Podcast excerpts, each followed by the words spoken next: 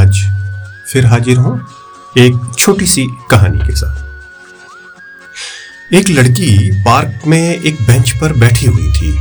वह बहुत ही उदास लग रही थी। पार्क बहुत सारे लोगों से भरा हुआ था, पर कोई भी उसके पास नहीं रुक रहा था। और न ही यह जानने का प्रयास कर रहा था कि वह उदास क्यों है। उसने एक लाल रंग की बहुत ही सुंदर सी ड्रेस पहनी हुई थी। वह नंगे पैर थी और उसके खूबसूरत से पैर गंदे हो रखे थे। वह, वहाँ बैठे लोगों को देख रही थी। वह भी किसी से बात करने का कोई प्रयास नहीं कर रही थी। उसने किसी से कोई शब्द भी नहीं कहा। बहुत सारे लोग वहाँ से गुजर रहे थे, लेकिन कोई भी उसके पास रुक नहीं रहा था। घर वापस आकर रात भर मैं उस लड़की के बारे में सोचता रहा।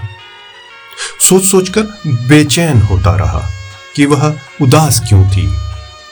न जाने क्यों उसका ख्याल दिमाग से जा ही नहीं रहा था और बहुत देर तक उसके उदास होने के कारण के बारे में सोचता रहा। बहुत रात हो गई थी तो मैंने सोचा कि कल मैं उससे बात करके ही उसके दुखी होने का कारण जानने का प्रयास करूँगा। दूसरे दिन मैंने निर्णय लिया कि आज मैं पार्क में जाकर उस लड़की से बात करूँगा। जब मैं पार्क में पहुँचा तो उस लड़की के पास जाकर उससे बात करने के लिए बड़ा उत्सुक था। मैंने देखा वह लड़की उसी जगह पर बैठी हुई थी, जहाँ पर वह कल थी। आज भी वह वैसे ही उदास और चुपचाप बैठी हुई थी।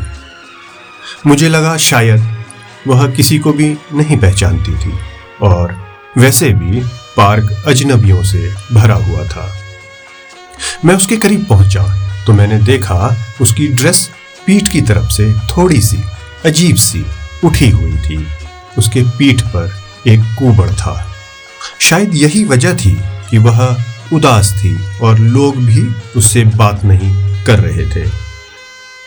जैसे ही मैं उसके करीब पहुँचा उस लड़की ने मुझे देखा और अनदेखा करने के लिए अपनी आँखें झुका ली, पर मैं फिर भी उसके पास पहुँच गया। मैं मुस्कुराया, यह दिखाने के लिए कि सब सामान्य है और मैं उसकी मदद के लिए वहाँ आया हूँ और उससे बात करना चाहता हूँ। मैं उसके बगल में बैठ गया। एक बड़ी मुस्कान के साथ मैंने उसे हेलो बोला। उस लड़की ने बड़ी हैरानी से मेरी तरफ़ देखा और हकलाते हुए, हाय, बोला। बहुत देर तक मेरी आँखों में देखने के बाद वह मुस्कुराई। मैं भी मुस्कुराया। धीरे धीरे हमने बातें शुरू की। मैंने इधर उधर की बातें की और पता ही नहीं चला कि कब अंधेरा हो गया और पार्क भी खाली हो गया। सब लोग जा चुके थे। तब मैंने लड़की से पूछा कि वह इतनी उदास क्यों है? लड़की ने बहुत ही उदास भाव से मेरी तरफ़ देखा और बोला, क्योंकि मैं सबसे अलग हूँ। मैंने भी तुरंत जवाब दिया, हाँ, तुम हो। और मुस्कुराया। वह लड़की और उदास हो गई और उसने कहा, मैं जानती हूँ।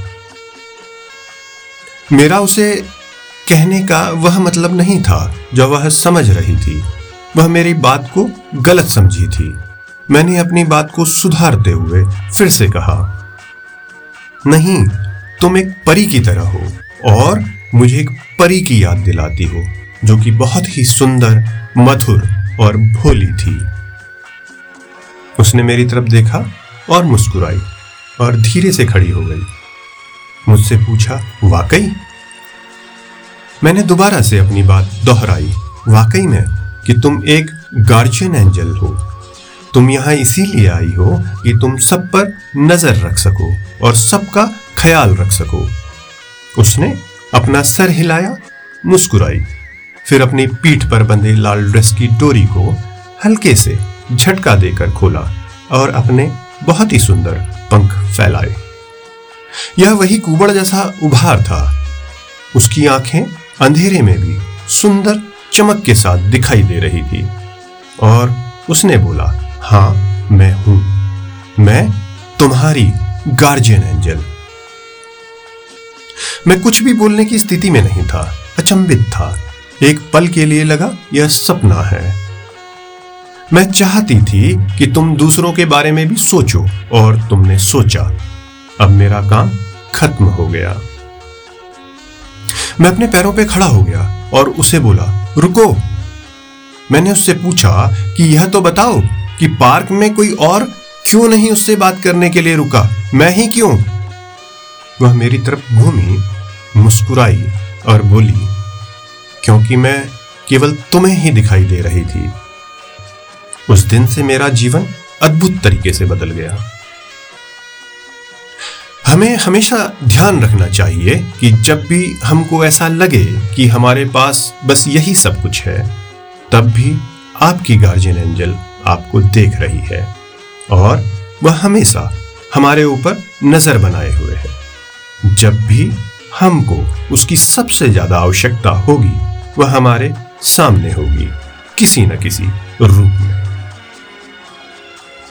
तो कैसी लगी यह छोटी सी कहानी? ये कहानी थी जी से स्टोरी की तरफ़ से आपके लिए।